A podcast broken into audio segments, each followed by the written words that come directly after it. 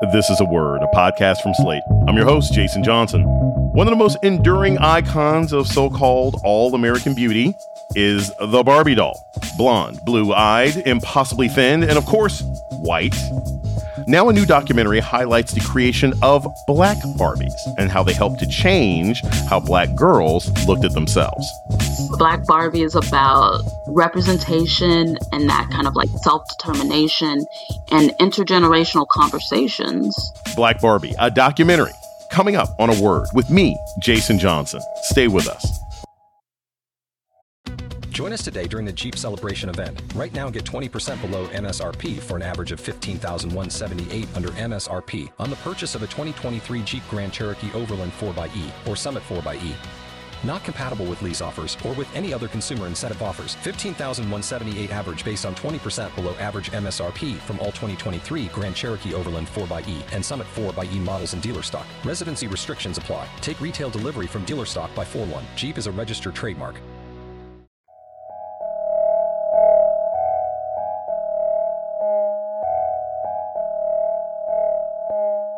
Welcome to a Word, a podcast about race and politics and everything else. I'm your host, Jason Johnson.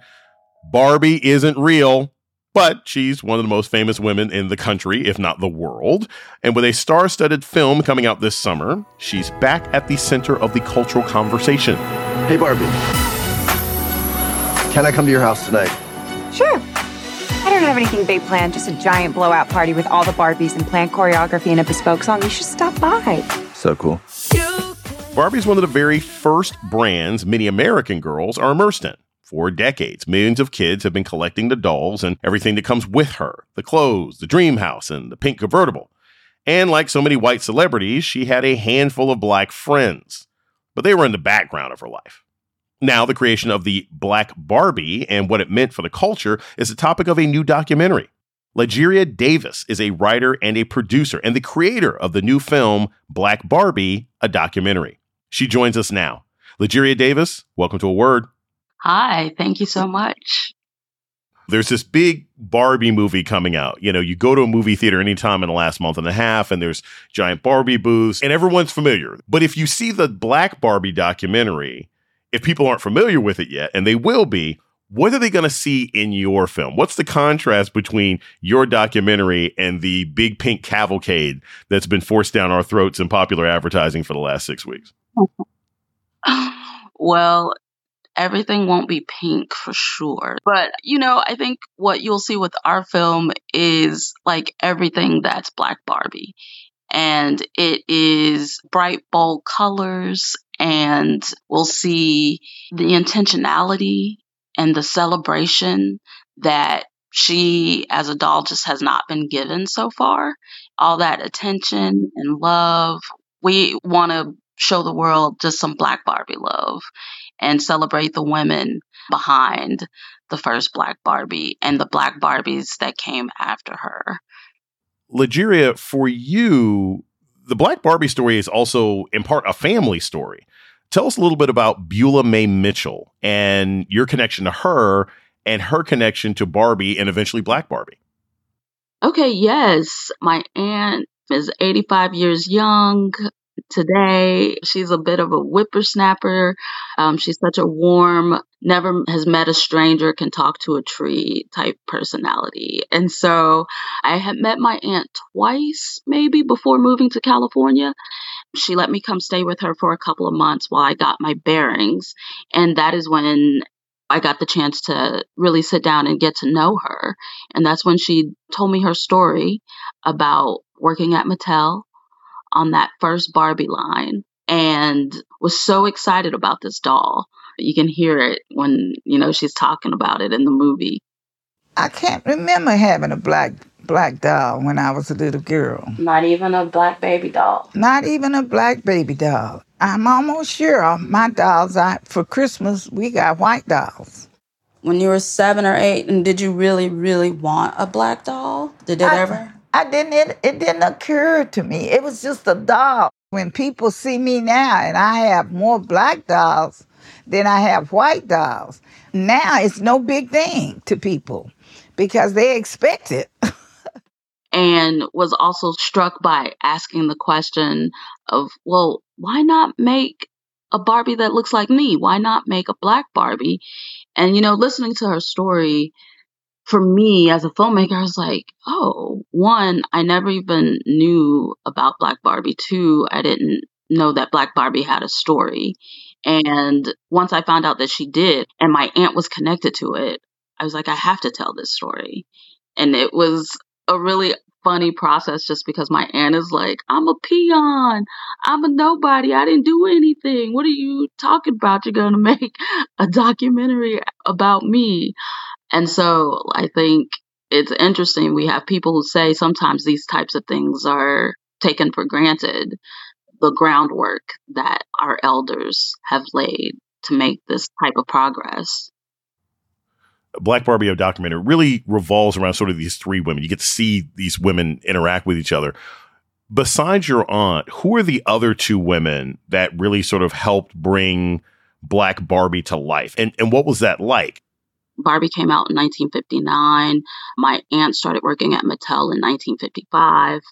And so the story kind of lays out what it meant for my aunt to be in that space and move from the assembly line to the corporate offices, which then in 1976, Mattel would hire their first black woman designer, Kitty Black Perkins. And with Kitty, a couple of days after working there, she meets my aunt and they get to talking. And, you know, it's really funny. I think there's a part in the film where my aunt is like, Yeah, Kitty was like, Don't you think they should be able to make like a black Barbie with Afrocentric like features? Like, and she was like, That was on Kitty's mind. And so, four years after Kitty comes into um, play, you know, we get the very first black Barbie that she herself designs. And from that point on, she started to get all this publicity and articles written about her. And the third young woman that we speak with is Stacey McBride Irby, who sees Kitty and tracks her career through these articles. And since she sees another black woman doing the thing that she wanted to grow up to do, she ends up going to school for design and then being hired by Kitty. We're going to take a short break and we come back. More on Black Barbie, a documentary. This is a word with Jason Johnson. Stay tuned. You're listening to a word with Jason Johnson. Today we're talking about Black Barbie, a documentary with director Lagueria Davis. Black dolls are not just about play. There was a famous study about racial attitudes amongst black kids using different dolls that played a major role in the Brown versus Board of Education decision, ending legal segregation in public schools. For folks who aren't familiar with the black doll test, tell us a little bit about it and how you sort of did a modern version, a really interesting part, I, I will admit, in the documentary of, of the black doll test and, and what you discovered in, in making your documentary. So the black doll test was done in the 1940s by Mamie and Kenneth Clark. And so, you know, we kind of set the ground in the first act with introducing this and trying to unpack in the sense what you just said about toys not just being toys for the sake of being toys that they can leave impacts on children and i felt like as a part of this story to kind of get a measure and bead on how much progress had been made as Black children and their self reflection and image, it would make sense to talk to kids today and get their thoughts. And for context, for those who may not understand, when it came to Brown versus Board of Education, you had these videos that were done and you had black kids and they were handed dolls, white dolls and black dolls. And they were asked, you know, which one is the smart doll? Which one is the ugly doll? And these black children were consistently picking all of the positive adjectives to be connected with the white doll. And when they were asked, you know, well, why can't the black doll be pretty? The kids were like, because that's the black one. It was used by the courts to basically say, look, these black children are being harmed by being separated. They're getting these images of whiteness that are damaging their psyche. And so that's why it was sort of this really compelling case. What's fascinating, and I'm curious about this, Nigeria, when you were, you know, doing this part of the documentary is you had a collection of kids. So rather than just having you know, a couple of black children look at dolls, you had like what appeared to be really young black girls, like girls who were probably between five and seven. Then it seemed like you had another group that might have been closer to 10. Then you had black boys. And then you had young Asian girls all give their opinions on the beauty and the individuality of the dolls. Why did you decide to sort of diversify by age and gender the kids who looked at these black Barbies? it didn't make any sense to really try to create another force choice test and duplicate that test. So, you know, going into it, I was thinking in terms of like rethinking, reimagining this test. And so once we found Dr. Amira Safir to come in to kind of speak because I'm not a scientist. And I gave her some thoughts on what it was that we would like to do. She was like, okay, what could be interesting is just getting a group of kids with their peers that they feel comfortable with talking with and just have a conversation with these kids, ask some questions and just kind of hear what they have to say. And I will say, we were very surprised. Tell me which one is the prettiest one to you.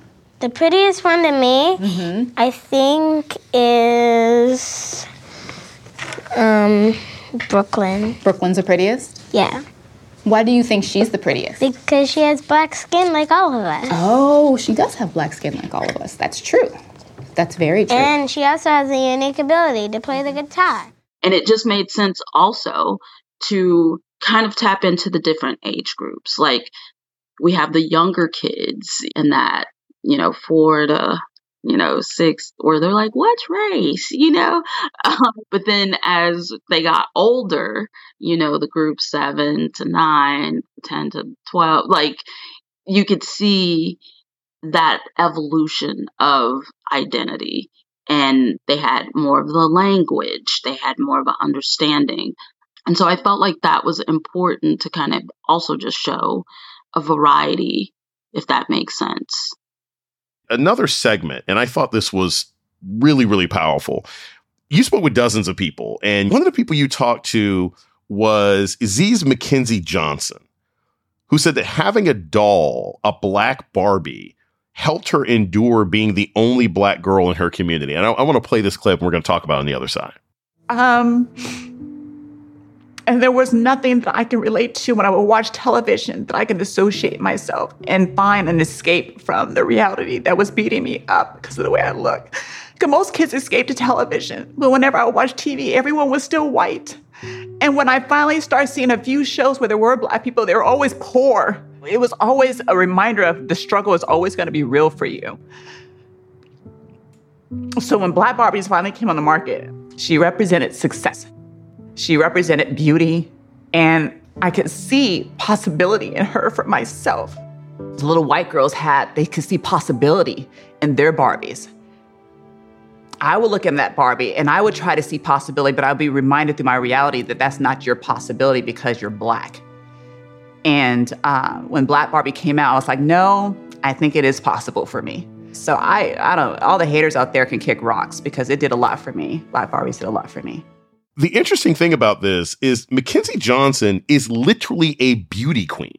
But you could hear her crying, like the emotions welling up in her because she did not feel beautiful. What are some of the stories that women in particular told you, and some men, about what Black Barbie did for them emotionally, what Black Barbie did for them psychologically? Because that's one of the other powerful parts of the documentary. Exactly. I feel like it goes so much like further and just beyond beauty. And I remember being struck by Isis. Of course, these are all, you know, testimonies and the sense of me just, you know, being a witness and, you know, trying to create a safe space for them to share with us. I remember sitting on the opposite side of Isis, looking at how beautiful she is and that she, like you said, a former beauty queen, you know, but like I said, I felt like it goes beyond beauty, but also identifying with the self worth, the validation of being just seen as a person and their struggles, the struggles of combating that outside world and these narratives that were kind of socially conditioned. I think we all have this. And so it really felt like to me that beyond the beauty, it speaks to the psychology of not seeing yourself authentically represented. She talks about success. You know, she was like, I could imagine being successful and getting out of Watts and, you know, seeing this Black Barbie. If Black Barbies can do it and become a part of the Barbie verse, you know, then I can do things in this world. There have been black dolls before Barbie, and there have been black doll companies before Barbie. What were some of those dolls and what happened to them? Why did Black Barbie become so dominant when there were black dolls that existed before her? Before Mattel would release Black Barbie, they released a handful of black fashion dolls that had names. In my words, you know, I'm they weren't worthy of the Barbie brand. Like the very first one, I believe, came out in 1967. She was called Colored Francie. And so we had this rollout of dolls that weren't Barbie. And some would say Christie is the first, like, Black Barbie. But we know that she wasn't because even in Mattel's history, the very first Black Barbie is called Black Barbie. and she was released in 1980.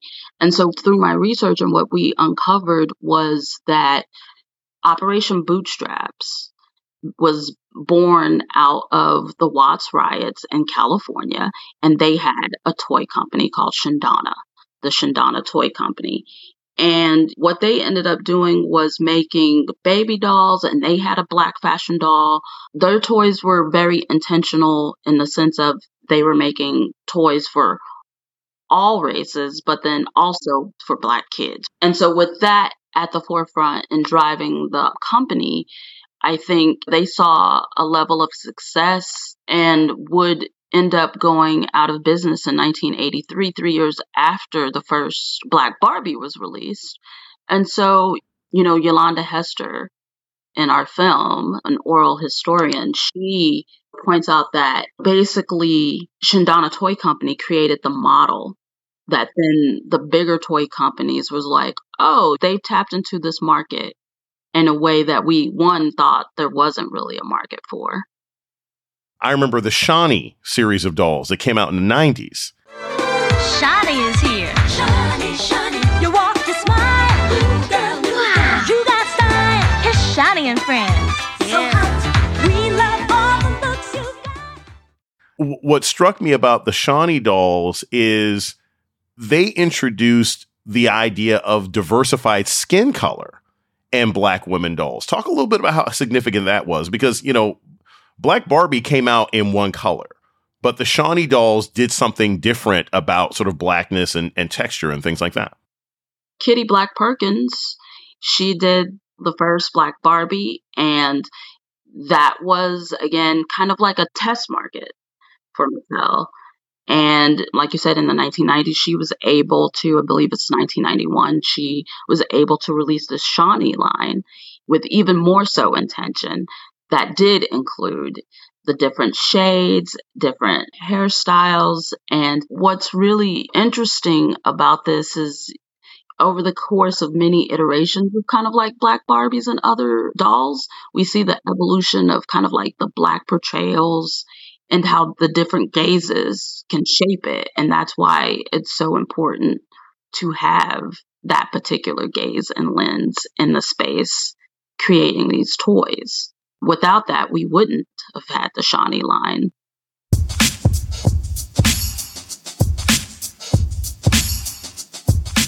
We're going to take a short break and we come back more about Black Barbie, a documentary. This is a word with Jason Johnson. Stay tuned. Without the ones like you who work tirelessly to keep things running, everything would suddenly stop. Hospitals, factories, schools, and power plants, they all depend on you. No matter the weather, emergency, or time of day, you're the ones who get it done. At Grainger, we're here for you with professional grade industrial supplies. Count on real time product availability and fast delivery. Call clickgrainger.com or just stop by. Grainger for the ones who get it done. You're listening to A Word with Jason Johnson. Today, we're talking with Lagueria Davis, director of Black Barbie, a documentary. I want you to talk a little bit about pushback because there are people who are sort of offended, usually white racists, but people who are offended by the idea that Barbie now has to share that name with black women and with Asian women. There was a, a Barbie cartoon, this was like on YouTube like a couple years ago that, you know, there were two Barbies. There was both, there was a black girl and a white girl who both called themselves Barbie. It was sort of breaking down this idea that Barbie, the original Barbie is white. No, all these Barbies are equal. What kind of pushback did these three women talk about facing as they were creating Black Barbie? And what kind of pushback did you hear from people today about the existence of black dolls or the importance of black dolls or the role that they should play in the sort of identity forming of, of black children? Oh, yeah. The pushback is real. I don't know what else to say in the sense of how it's so challenging to be able to share the space and allow for other experiences and other voices. And I feel like it just goes back to what I said about being able to show how we see and relate to people who don't look like us. And sometimes there's just not that relatability from the other side of the table. Like talking in terms of authentic, you know, we have our group of researchers that are paired with the kids who kind of break down what we're seeing with the kids and we talk about what does authentic inclusion and diversity looks like. And we're building our own tables to sit at and we're being invited i'm saying this in air quotes to sit at certain tables but only if we share a like-mindedness with the people who are opposite of us. We can't come to this in an authentic way and say hey this is important. It's about diversity of thoughts it's not just checking a box and doing a scroll test like, oh, this is woke toy aisle. But what really is the intention behind this woke toy aisle? It's serving a certain, you know, capitalist and not authentic in the intention. So I think the film really sets the stage of what it looks like to have that intention and how it speaks to a certain community and the communities involved with that amount of intention put behind it and authenticity put behind it. When you talk about intentionality, when you talk about authenticity, you know, it's a twist in the documentary when we find out that the creative person who is in charge of the Black Barbie anniversary doll is a white dude. What did Mattel tell you about how that happened? How did a white guy ended up being responsible for making the anniversary Black Barbie? And and what are some things that some of the analysts and researchers and black men and women that you spoke to, what was their reaction to that? That is one of the documentaries kind of like cut out your pearls moment when we're with audiences. Like they really aren't expecting for the legacy of Black Barbie to be interrupted in that way because it really is so rich and beautiful. And so Mattel hasn't told me anything. You know, I, I don't know any kind of intention on their part, so I can't speak to that. But for me personally, I feel like they didn't have a person like my aunt in the space. You know what? Black Barbie has a story, and this is a really great legacy story that if it really mattered, this is something that you would care to keep going with. Like, let's preserve this. Let's mentor someone else, another Black woman, to then carry this into the 40th anniversary. So it is a, a, a gasp moment when that part is revealed, and it's like, oh, wow. And personally, and you can tell in the, the documentary, my comment, I was just, you know, sad and just like, this is important. And you're treating it like it's not. And if your bottom line is the intention, I think that preserving this could serve your bottom line as well. If somebody's listening to this conversation right now and they're wondering, how can I be intentional about the kinds of dolls or figurines that I get for my little black boy or girl? What would you tell them? I think as someone who I don't have kids, I do have nieces and I bought them black dolls. I feel like that question's hard for me to answer. Someone did ask me in a Q&A about would I buy dolls for my kid? I just answered with I would want to listen to my kid. I would want to encourage my child to be and grow into their most authentic self and be fearless in expressing their most authentic self, embracing what it is that makes them them. And it starts with these types of choices, in my opinion, and being able to listen to my kids in that respect. So that's what I would say to that. And, you know, we're in the process of trying to get our film out there to the widest audience possible in the way of some form of distribution.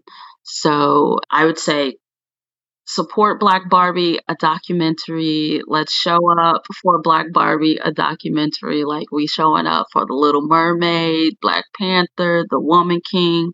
Let's go out there and show that content made by Black people, for Black people, about Black people is content that we want to see and put our money behind.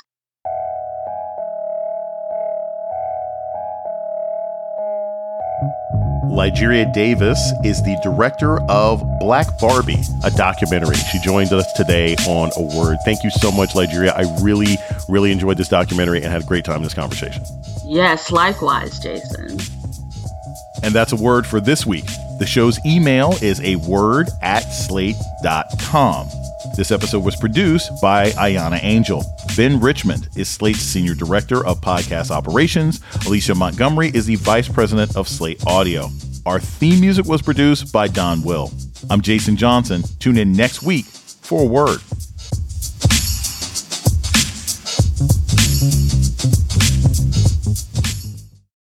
Without the ones like you, who work tirelessly to keep things running, everything would suddenly stop.